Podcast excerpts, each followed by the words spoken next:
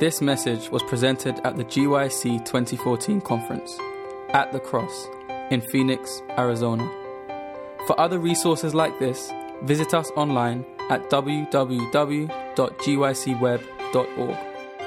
Good evening. Again, you've heard that before, huh? So it is my privilege to introduce the speaker for tonight, Natasha Neblett, the president of GYC. I was just quizzing her a little bit backstage, asking her how I should introduce her, and she said, whatever you do, just don't tell them that I'm the boss, and so don't remember that. But she did say that she loves her home, she loves her family, and she loves orphans. Now, we're often asked at GYC, some of the leadership, how do we go about finding leaders of GYC? And I'll give you just a little bit of insight into the process of the board of directors. We spend a tremendous amount of time in thought and, more importantly, prayer about the leaders of GYC. We got together when we were going to select the leader of GYC. We got up at a normal hour, most of us. We went down, we had our devotions, we did breakfast, things like that. Natasha was up at 3 or 4 in the morning that same morning on her knees while the board of directors was probably sleeping. We don't look for people that have qualities of worldly leadership. We look for people that have a deep relationship with their Creator. And that's why we selected Natasha to be the president of GYC. And so she went through this prayer session, and then she came in, and we asked her, well, what's your vision for young people? And I remember very specifically, she said, you know, there are X number of children sold into sex slavery every year. If Adventists don't do something about that, who do we expect to do about it? She said that there's X number of people who are dying of hunger. If Adventists don't do something about it, who do we expect are going to do it? And I sat there and I was personally inspired by her story. And so tonight I get to introduce our president, our speaker, and someone that has personally inspired me, Natasha Neblett. We have a interesting tradition that we do at GYC. We have a Bible that goes with the president. And this Bible has had the privilege of going to different places in China, actually all around the world. Presidents have spoke out of this for opening night, and so tonight it's my privilege to transition that Bible over to Natasha as our president. And as I've said, she has absolutely inspired me, and I'm confident she will inspire you. Amen. And so here's the Bible, and we're thankful, and we're here to listen to you. Thank you, Justin. Let me tell you, this is an amazing, amazing moment for me just to even take it in. After a year's worth of planning, it actually takes more than a year's worth of planning for each GYC. It takes about 14 months of planning or so, 14 to 15 months of planning. So this conference has been a long time in coming. We were planning it since before Orlando took place last year, 2013. And to see all the conference calls, all the emails, all the work, that the executive committee and the volunteers that have put so much time and effort into this conference, to see it actually come to reality right here and right now is a truly amazing experience.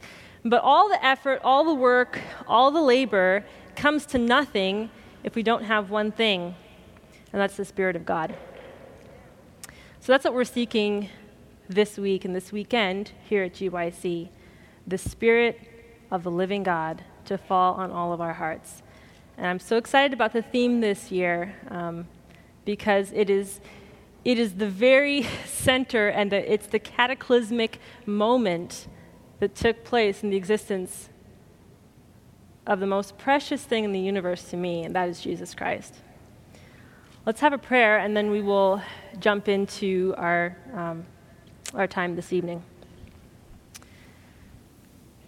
Heavenly Father, you know that I'm small. You know I'm just a girl. I'm young. You know that it's far, far easier to be up on the mountain behind our home just praying than it is to be on this stage. Lord, not a word that I say tonight can benefit anyone in this room or bring any blessing to them unless your Spirit accompanies me. Please let me decrease. Please increase.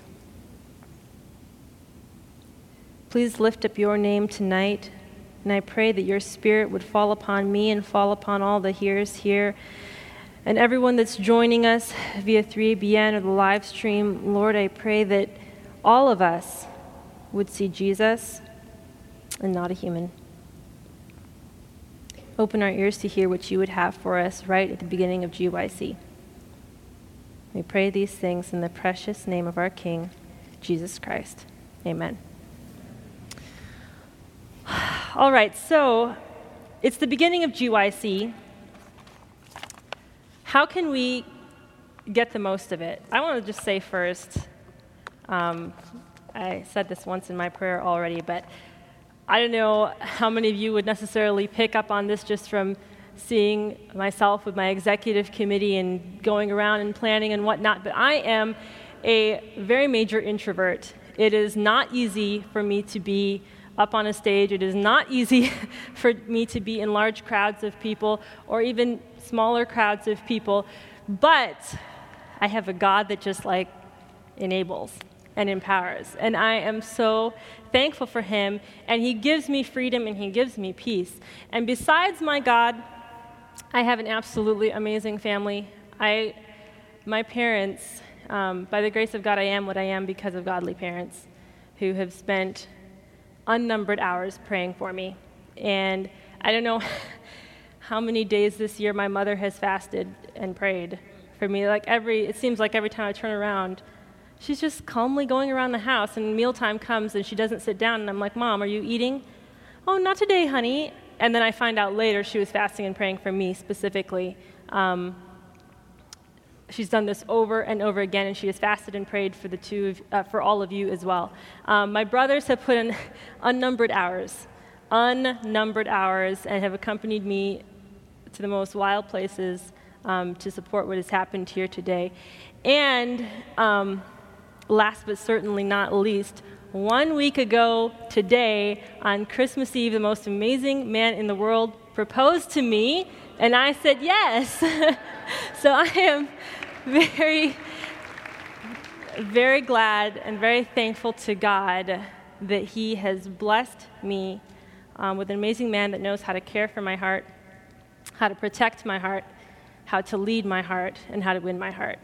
And if you get a chance, say hello to Paul Dysinger, because he is the most amazing man in the world, and I am so honored that I will someday be his wife. So how do we get the most out of GYC? We're right at the beginning of it. We're going to be sitting through so many plenaries, so many breakout sessions. How do we gain the most out of it right from the start? And this is what I want to be talking about tonight. I'm pathetic at naming my messages, but if I was to name this sermon, it would be called The Impossible Life. The Impossible Life. We will get the most out of GYC if we do three things. The first is if we're honest about ourselves and where we really are. The Bible says that we ought not to think more highly of ourselves than we ought to think. First is if we're honest about ourselves. The second is if we recognize that there is something bigger about Christianity than we actually have in our hands right now. Christianity is an endless frontier. It never stops, and there's something more to be attained. No matter how long we've been in this walk, if you have never given your life to Christ, or if you have done so over and over and over again for years, for 20 years, for 30 years, for 40 years, however old the oldest person in here is, I don't know. But if we have given ourselves over to God, every day, there's still an eternity more. There's something bigger than the Christianity that we just have in our hands right now. And the third thing that will get the most out of GYC is if we are willing to be true to the Word of God and who it declares Jesus to be. What is real Christianity? I'm going to start out my message with two stories of people that are actually currently alive and walking on this planet. At least I think they are. They were alive as of a few months ago. I think you'll understand once I actually tell you the stories. I'm not confident if they are alive right now. Two separate stories, but before I get into that, who can tell me where the term Christianity or Christian was coined? Antioch. That's right. Antioch in Antioch in Syria is where the term Christian was coined. It probably was actually not a very complimentary name. Christian, by the very etymology of the word, Christ, I-A-N, the suffix. Christian, the Jesus people, essentially. All they can do is talk about Jesus. They're Christians. Antioch in Syria was the very center of what Christianity, of where that and Jerusalem, it was just the very center of how Christianity then spread and went all over the world in one generation. Incredible. I have a passion because Christianity is just about snuffed out of the nation of Syria today. We have no official Adventist presence in Syria. None. Does that bother anyone besides me tonight? No official presence in Syria, the place where the term Christian was coined. It was like the cutting edge of the hotbed of Christianity, and today there's no Adventist presence there. But I'm going to tell you a story tonight that comes from Syria and what it means to be a Christian in Syria today. This is as of a couple months ago. There was a woman in Syria. She is a Christian, not an Adventist. Again, I said that there's no official presence of Adventism in Syria, the entire nation. She's a Christian woman, and when the unrest broke out in Syria, probably all of us were aware of that if we were keeping track of the news, she and her husband had been praying for a revival, for Christianity to be revived in the nation of Syria. And then the unrest broke out. The killing was going rampant, and it was the most unbelievable experience to them. Their Muslim neighbors started coming to them and saying, "Why is this happening? Why is God allowing this?" Their Muslim neighbors knew that they were Christians. One day she was on her knees shortly after the war broke out, and she said she was praying that God would make her a witness. And the only thing that she heard back from God, just in the stillness of her heart, no audible voice, but in the stillness of her heart, the question she heard back from God was, "Will you give me your life?" Now, that question means something quite different in Syria than it means here. When we say here, will you give God your life? We're not meaning the same thing as it means in Syria, where Christians are dying left, right, and center in very brutal ways, when God was saying, "Will you give me your life?" She prayed about it that day, and she said, "Yes, I'll give you my life." The next day, she was on her knees again. She was praying that God would make her a witness to her nation, and the only thing she heard back from God was, "Will you give me your husband's life?" She said that was harder for her, but she went to her husband. They prayed about it together, and they said, "Yes, Lord, you can have the husband's life as well." The third day, she said she was back on her knees praying that God would make her a witness, and the only thing she heard back from God was, "Will you give me your children's lives?" So that was the hardest of all.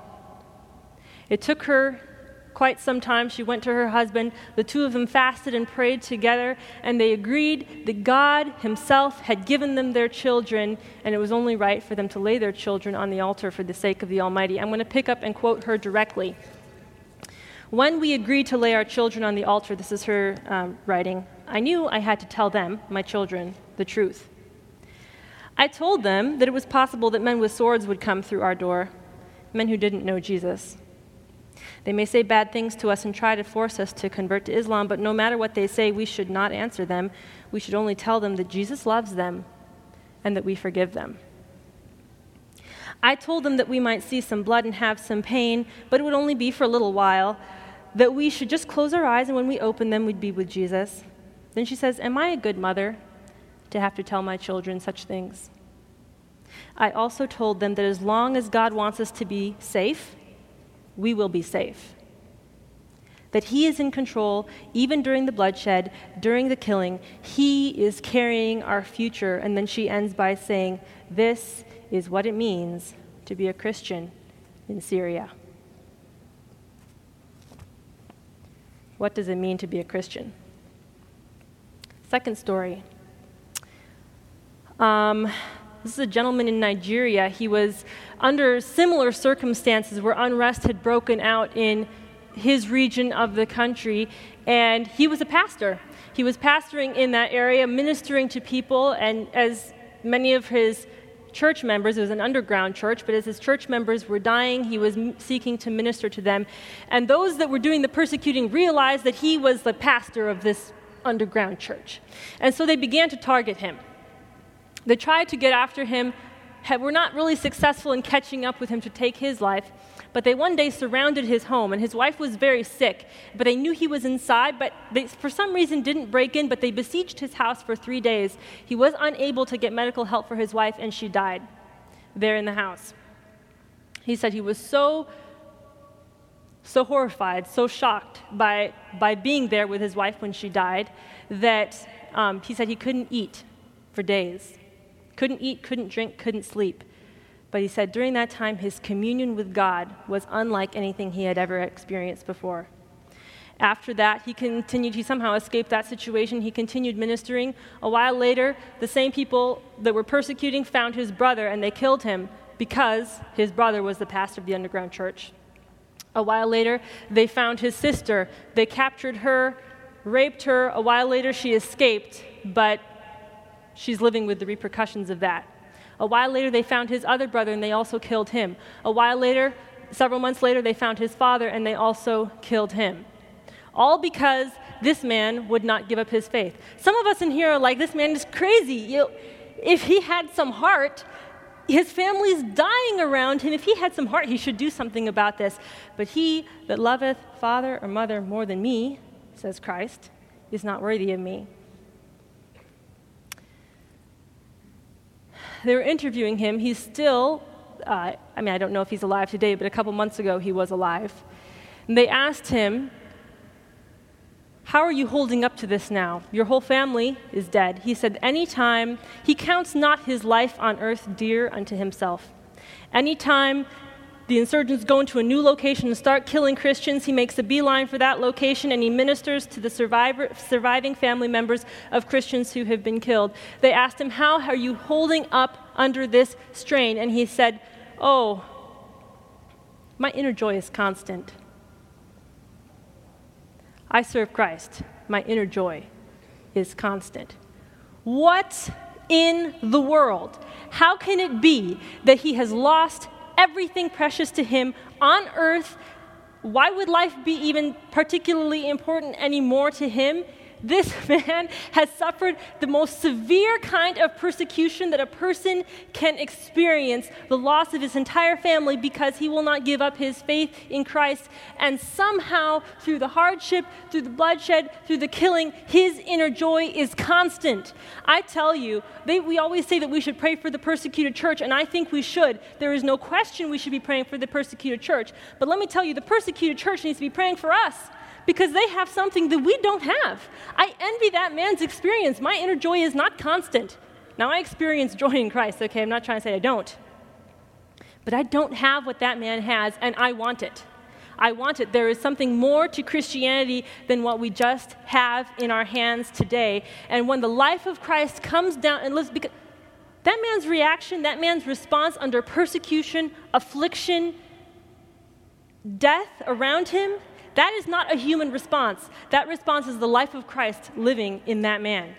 And I want the life of Christ living in me. I am tired of futility, of easy Christianity that just goes along and you know, lives a good life and does some ministry just on the side. I want the life of Christ to live in me in a way that will shake the world. Listen, the world is dying right now. It is an indescribable agony. Justin mentioned that this is one of my soapboxes already, but I'm going to say it again. There are between 143 to 210 million orphans worldwide. Between 143 to 210 million orphans worldwide. This probably does not include street children, trafficked children, forced child labor, or child soldiers. 20 to 60% of children in all countries of the world are experiencing domestic violence. There are nearly 30 million slaves in the world today 30 million, that is more slaves than were ever enslaved when William Wilberforce and Abraham Lincoln freed the slaves in Great Britain and America. More slaves on earth today, but we say that we don't have a slave trade. We do. It is an unbelievable problem. Most of those are sold into the sex trade. Some of them are being sold for as little as $50 US for lifelong physical and sexual servitude. What is going on in this world? To put things in comparison, the slaves back in Abraham Lincoln's day were being sold for the purchasing power in today's currency of $5,000 to $40,000 apiece. And now they're being bartered off for $50 on the streets? The world is in shambles. In shambles, every 4 seconds, another person dies of starvation or hunger-related disease. I mean, that's one right now. And another, and another. Many of whom have never heard the name of Jesus Christ. Coming a little bit closer to home, not too far from here, there are Native Americans living on reservations that have never heard the name of Jesus either, particularly, that actually are living in developing world conditions with substance abuse and squalor around them. People that regularly, I live about an hour and a half from a reservation in New Mexico, and they regularly on that reservation encounter demons. It's everyday life for them. Coming a little bit closer to home, the people that were doing the pre-conference outreach here at GYC, I don't know how many of you know, but there were about 200 young people that came here ahead of time and went door to door. You'll hear more about it as we go through GYC. Went door to door here in Phoenix, ministering, giving out, canvassing books and whatnot. On several occasions, they encountered people, perfectly secular people, who have seen demons in their home, right here in the city of Phoenix. Does the world have a problem? What is it going to take so that the life of God is born into us again in such a way that the world collides with it the way it collided with Christ? What is it going to take so that the world must finally stop and take notice of Jesus like it did when he was walking and breathing on this planet? Turn with me in your Bibles. Some of you are saying, okay, this was a little bit more than I bargained for. Some of you in this room have maybe never given your life to Christ at all. And you're saying, are you telling me the story of, some guy whose inner joy is constant when he's experiencing the most unbelievable? I'm not remotely there. That is impossible for me to reach. Before you come to that conclusion, let's go through this entire message and what the Word of God has to say to us. Open your Bibles to Galatians. Galatians 2:20. What is it going to take for the life of God to be born into us in such a way that the world collides with it? Galatians 2:20, I am crucified with Christ. Nevertheless, I live. Yet not I, but Christ liveth in me, and the life which I now live in the flesh, I live by the faith of the Son of God, who loved me and gave himself for me. Who loved me and gave himself for me. What does it mean to be crucified with Christ?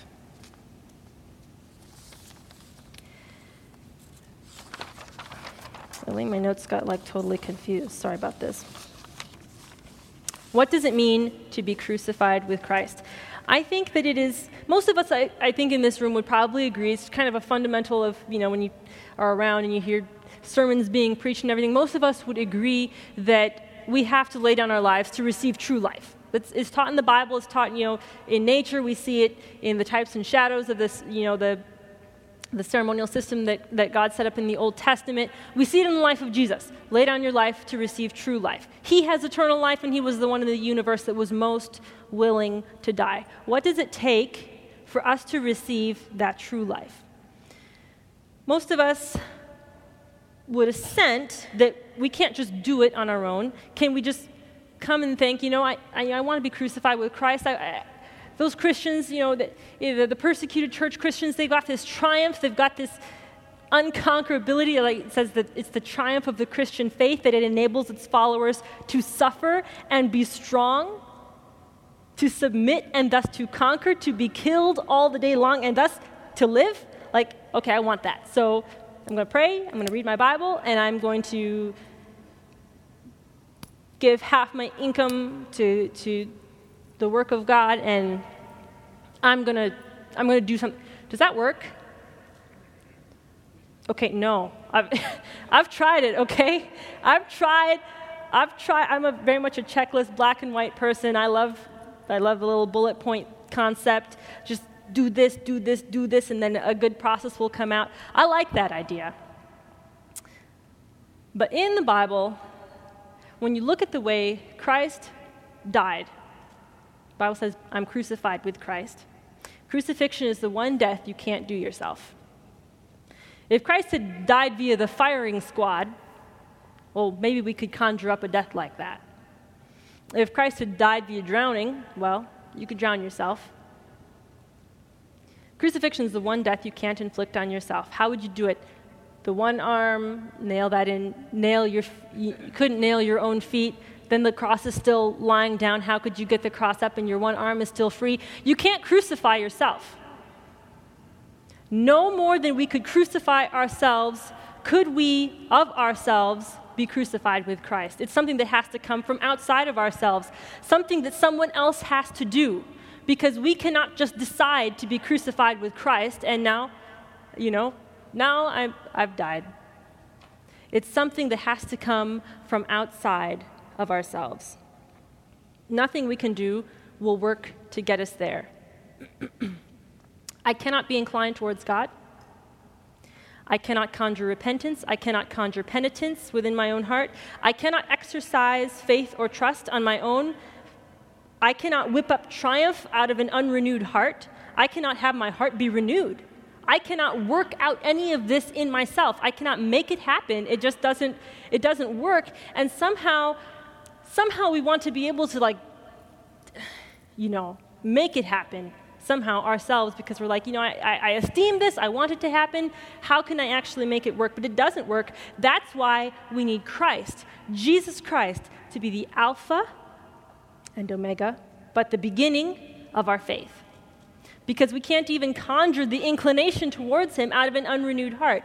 If we have the slightest inkling towards God, if we have the slightest desire for the Christ life, if we want him to come and renew his joy, his triumph, his life in our hearts, it is proof that Christ is already at work. He has already planted that desire in our hearts. He has already given us the longing for something better, because we can't come up with that longing ourselves. We can't come up with the repentance. We can't come up with the penitence. We can't come up with even the desire to turn away from the things of the world. We can't come up with the willingness to see that the world is actually,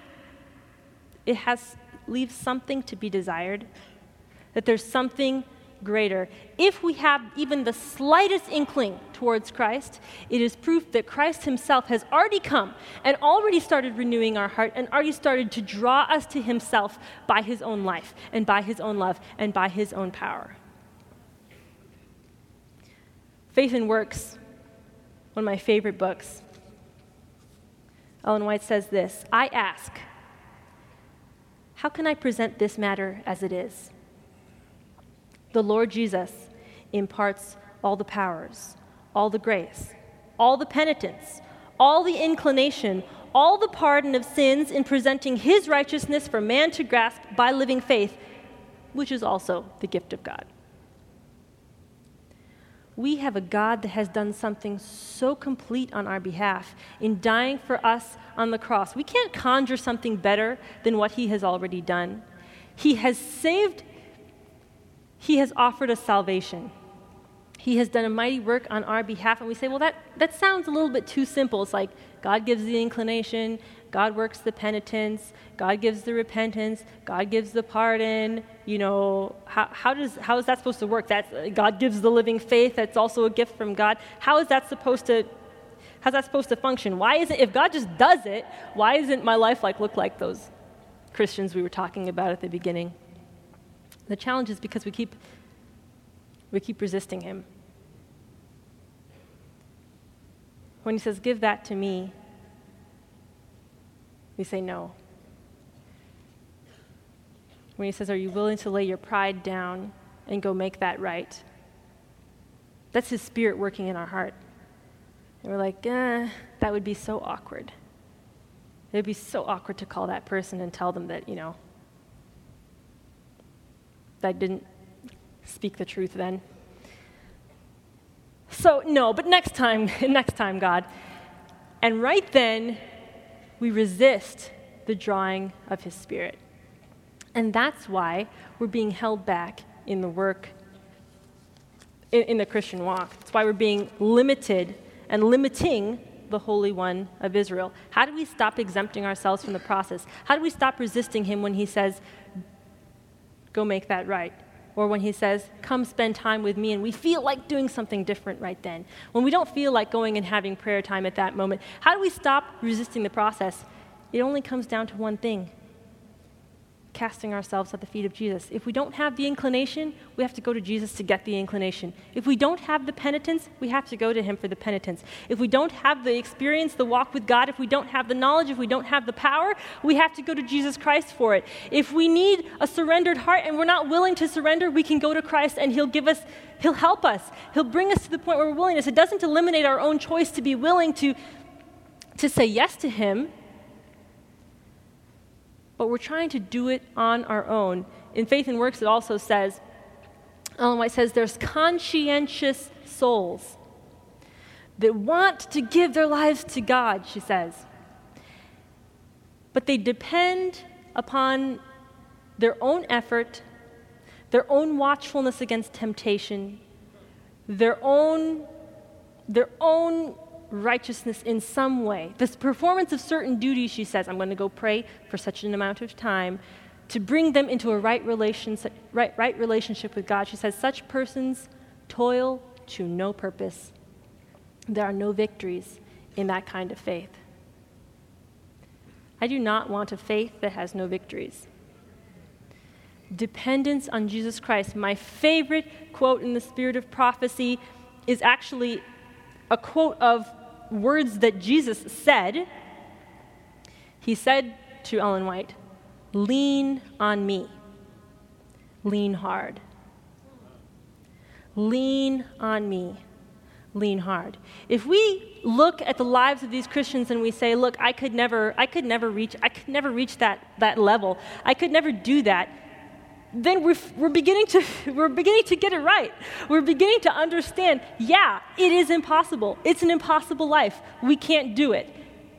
And that is like the beginning of when the impossible can begin. Just as much as it is impossible to have constant joy when that man has been what he has been through, it is equally impossible for us to feel repentance right where we are. It is always the gift of God. It is never something that we've worked out within ourselves. I'm crucified with Christ, nevertheless I live. I'm crucified with Christ, nevertheless I live. This is not just some martyr thing. This is vibrant life being handed to us. When the communists took over Romania, at the there was a pastor there who was also, the church had to go underground, obviously, at that point, and he was pastoring the church, and he was ministering to people, and the communists figured him out, took him to prison. He was in prison for 14 years. During that time, commenting later on it, because he survived to tell the story, he said he had been in prison for 14 years. He said he had forgotten that there was green or pink or blue. His world was gray. He had forgotten that there was such a thing as trees or mountains or rivers. He hadn't seen them. For 14 years, he had not seen a woman or a child. He was in prison, being tortured on a very consistent basis, living on one piece of bread a week, just on the verge of starvation. And he was in solitary confinement, had been for quite some time. And one evening, he said, as he was sitting there in solitary confinement, after 14 years in prison, his comment later about it was, he said, I began to feel tired. And he said that he prayed that night. He said, "Lord, I've been in prison for 14 years. I don't have anyone who can speak to me. Would you speak with me tonight?" He said later that in unusual circumstances, God will do unusual things. He said that was the only time in his life when actually God spoke to him. That night, after 14 years of being in prison, most of those years in solitary confinement with consistent torture in between. And he said he expected God to give him some kind of reassurance that he was doing, give him some kind of encouragement for what he had, had been through and whatnot.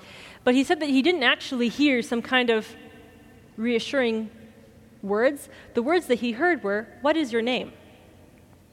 He said he had always known all his life that his name was Richard. But he remembered right then that there was a Richard back in Great Britain in the early years of the church who had been martyred for his faith. And he didn't want to say that his name was Richard because he didn't want God to ask him, "Are you like that Richard?" And then he thought, "Well, I'm a Christian." But then he remembered that in the early days of the church, Christians had been martyred in the streets of Rome, right, during the early persecution. So he didn't want to say, "I'm a Christian," because he didn't want God to say to him, "Are you like those Christians?" And then he thought, "Well, I could say I'm a pastor." But then he remembered that pastors are supposed to watch over their flocks tirelessly day and night, and he hadn't done that, and he didn't want to tell God, "I'm a pastor." And so he said in that moment, what he said was, "God, I have no name. Allow me to bear your name." That's it. That is the essence of Christianity. I have no name. Allow me to bear your name. I have no righteousness. Allow me to bear your righteousness. I have no penitence. Give me penitence. I have nothing, my own works, my own righteousness that I can conjure up. Give me what you have. I need it, God. I need to renounce my own life. I want what you have. I'm tired of the futility of what the world has to offer. I'm tired of a Laodicean sort of Christianity. I'm tired of children dying every 10 seconds, people every 4 seconds, of starvation. I'm tired of 30 million slaves being there and just standing back and acting like the Bill and Melinda Gates can do more for the world than Jesus Christ can. I want your name. I have no name. That kind of Christianity is a miracle. But no matter where we are in the Christian walk, if you have never given your life to Christ, or if you have given your life to Christ over and over and over again for 40 years, it is the same thing. Right now, at the beginning of GYC, it will always be a miracle. Humanity cannot be a Christian. A human cannot be a Christian because a human cannot be like Christ, but Christ can be like himself in us. Christ can be like himself in us. At the beginning of GYC, if we want to get the most out of it, we must lean on him and lean hard. We must recognize that Christianity is not something we have to conjure up. It is the gift of God into our lives when we lay our lives down, give ourselves up, which is the gift of God to be able to do that and be willing to accept his work into our own lives. I want to wrap up this evening. What shall we say to these things? If God is for us, who can be against us? He that spared not his own son, but delivered him up for us all, how will he not also with him freely give us all things? Do we believe our God? Do we believe on him enough to lean on him, to lean hard? This week we're going to be learning about the cross. We're going to be learning many things in the breakouts. And if at any time you're tempted to think, this is impossible, I'll never be able to reach that. At that moment, say, "Praise the Lord. Finally, my feet are on the way to triumph." Because Christianity is not a requirement, it's a promise. Victory is not something that we have to conjure up. It's the byproduct of having a triumphant God living in our lives. It's a gift, and God is willing to give it to us. I want to close by reading of one other life. David Livingstone. I'm going to have to read this quickly, okay? Because we're running out of time. An impossible life. From childhood up, an impossible life. The work of God all the way through. David Livingstone, listen up, was born in Blantyre, Scotland in 1813. He was born into a home where his father used to put him on his knee and read him stories of great missionary exploits, one particularly Carl Gutzlaff, the Dutch missionary who doubled up as a medical missionary too. And young David used to look into his father's eyes and say, "You know, Daddy, one day I'm going to be a man like that. I want to be a missionary. I want to be a doctor. I want to serve God." So David Livingstone in his young life got on his knees one day and prayed this prayer, "Lord, send me anywhere. Only go with me. Lay any burden on me, only sustain me. Sever any ties, but the ties that bind me to your service and to your heart. I want that. I want that." And he said, "Through it all, the words of God came to me. Lo, I am with you always, even unto the end of the age." He packed his bags and went off to Africa. And when he took one glimpse of Africa in the distance from the ship deck, he penned in his journals these words, "The haunting specter of the smoke of 1,000 villages in the morning sun has burned into my heart." He married a woman of the famous Moffat family. Mary was her name. Her father had been a great missionary. But David Livingstone's life was one of an explorer. He would move from place to place. His only goal was Jesus in the lives of men and women, thousands of them. Finally, his wife and his young family couldn't keep up with him anymore. Some of his children were dying of sickness, disease. He said, "Mary, why don't you take them back home? I will see you shortly, and I'll spend some time with you. It's too dangerous here." So she took them back home, and he continued on his travels. And do you know when he saw her again the next time? Not 5 days, not 5 months, but 5 years. 5 years later, when he set his eyes upon his wife, she could not recognize him. Because at one stage in his jungle travels, going to preach, he had walked into the branch of a tree that had completely blinded him in one eye and marred the other. His face had been burnt under the African sun to a crisp of leather, and his skin wasn't pigmented for it, so it had roasted his skin to the point where his body almost couldn't handle it any longer. At one time, he had been attacked by a lion. It had torn his shoulder, and he just miraculously escaped. When Mary saw her husband again, hobbling in, with a marred face and a disfigured physical countenance. And only hours before Livingstone arrived back in England, they buried his father.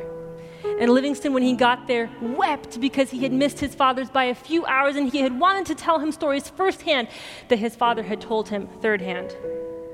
Biographical sketches tell us that when David Livingstone walked into every university in the British Isles, students and faculty would rise to their feet in a standing ovation. They knew they were standing in the presence of a giant of a man.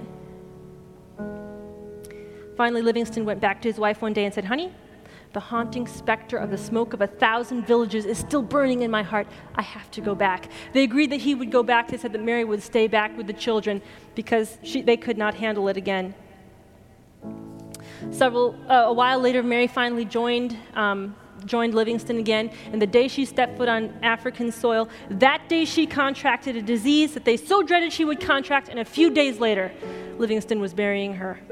An eyewitness said David Livingstone knelt by the grave and was weeping his heart out, and they overheard him praying, "My Jesus, my King, my life, my all, I again consecrate my life to thee. I shall place no value in anything I possess or in anything I may do except in relation to thy kingdom and thy service." And through it all, he said, there came the words of God into my heart. "Lo, I am with you always, even unto the end of the age."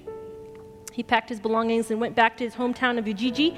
When he arrived there, to his little home, he found that someone had played a cruel trick on him and had stolen the medication he so needed because his body was racked with unbearable pain. That was one of the few times in his life that he prayed for himself. He said, "God, you promised that you would always be with me. I need that medication if I am to continue to preach the gospel." And as he prayed, he heard steps, and as the story goes, he saw a pair of feet planted in front of him, and as his countenance lifted, for the first time, he was looking into the face of a white man who did not live in Africa, who said the famous line, "Dr. Livingstone, I presume." He said, "Yes, I feel thankful I'm here to welcome you." He said, "Dr. Livingstone, I'm a press reporter consigned to do a story on your life, and I want you to know two things about me. The first, I'm the biggest swaggering atheist on the planet. Please don't try to convert me. The second, someone sent medication for you." He said, give me the medication, please. Mr. Henry M. Stanley started to travel with David Livingstone, and 4 months later, the biggest swaggering atheist on the face of the earth knelt down on African soil and gave his life to Christ. He said, the power of that Christ life was awesome. I had to buckle in. I could not hold out any longer. Finally, with Livingstone, his body began to shrivel with the high temperatures and the pain. They used to carry him from village to village on a stretcher because he could not stand or walk anymore. One day as he was preaching, he was feeling so badly, he said to his African brothers, please take me home, I'm very ill. I need some sleep. They took him back, and as he got there, they were about to put him in his bed, and he said, don't put me in my bed. I want to help me onto my knees. I want to pray. So they put him on his knees, and he began to pray. His prayers were so profound, his sanctuary with God so unique that the African brothers thought it would be blasphemy to stay in the presence of this single union and communion with God. They stepped out of the room. Someone came running a little bit later and said, I need you to see Dr. Livingstone. They said, shh, quiet, please, he's praying. Shortly thereafter that, they looked in, he was still on his knees. 5 minutes after that, they looked in, he was still on his knees.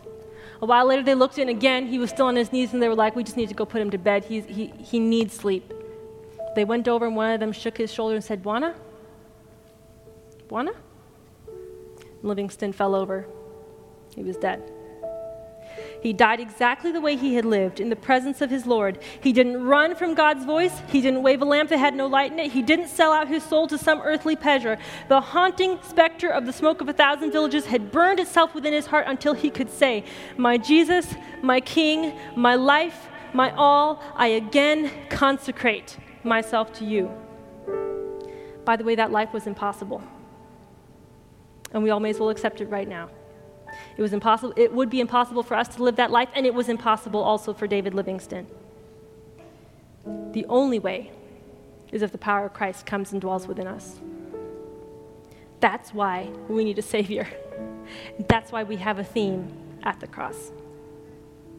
Don't take what anybody says to you at this conference don't take their word for it. Go back and study the Word of God and see if it is true. We want the Almighty Jesus. We want the right Jesus. We want the Jesus of the Bible, not a Jesus of our own invention, because he stands ready and willing to pour his life into the heart of anyone who will lean on him and lean hard. When the life of God is unleashed in his people again, the world will take note. God does not stand back and say, only once every half a century I will live through someone like I lived through David Livingstone. No, the eyes of the Lord run to and fro throughout the whole earth to show himself strong on behalf of those whose hearts are perfect towards him. We're going to sing a song as a family tonight. My appeal to you is this. We're at the very beginning of GYC. If you hear something that's impossible, say, praise the Lord. Because it's his life, not ours. The only way we'll be able to live a life that glorifies God is if we pour ourselves down and lean on him. If it's all him living in us. I just want you to bow your heads and pray through this. And right now, lean on him. Lean hard. Even if you don't have the inclination, if you don't know how, ask him to show you. And he will. He will this weekend.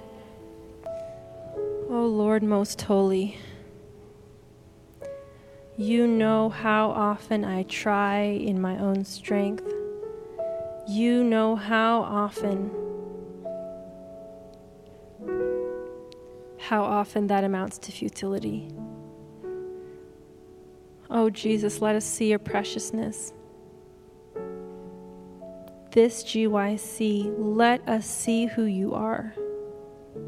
Let us see the possibilities of what it means to have Christ dwell in us, the hope of glory. Help us to be willing to renounce the pleasures of earth, the pleasures of sin, the pleasure of being self-satisfied.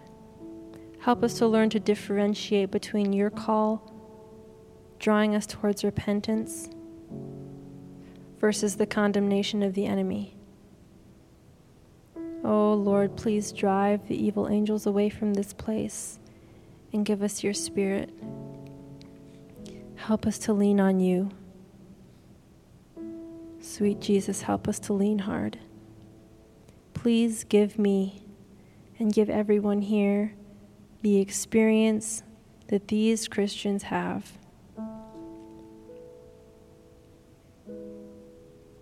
Your eyes are running to and fro throughout this room. Make our hearts perfect toward you, we pray.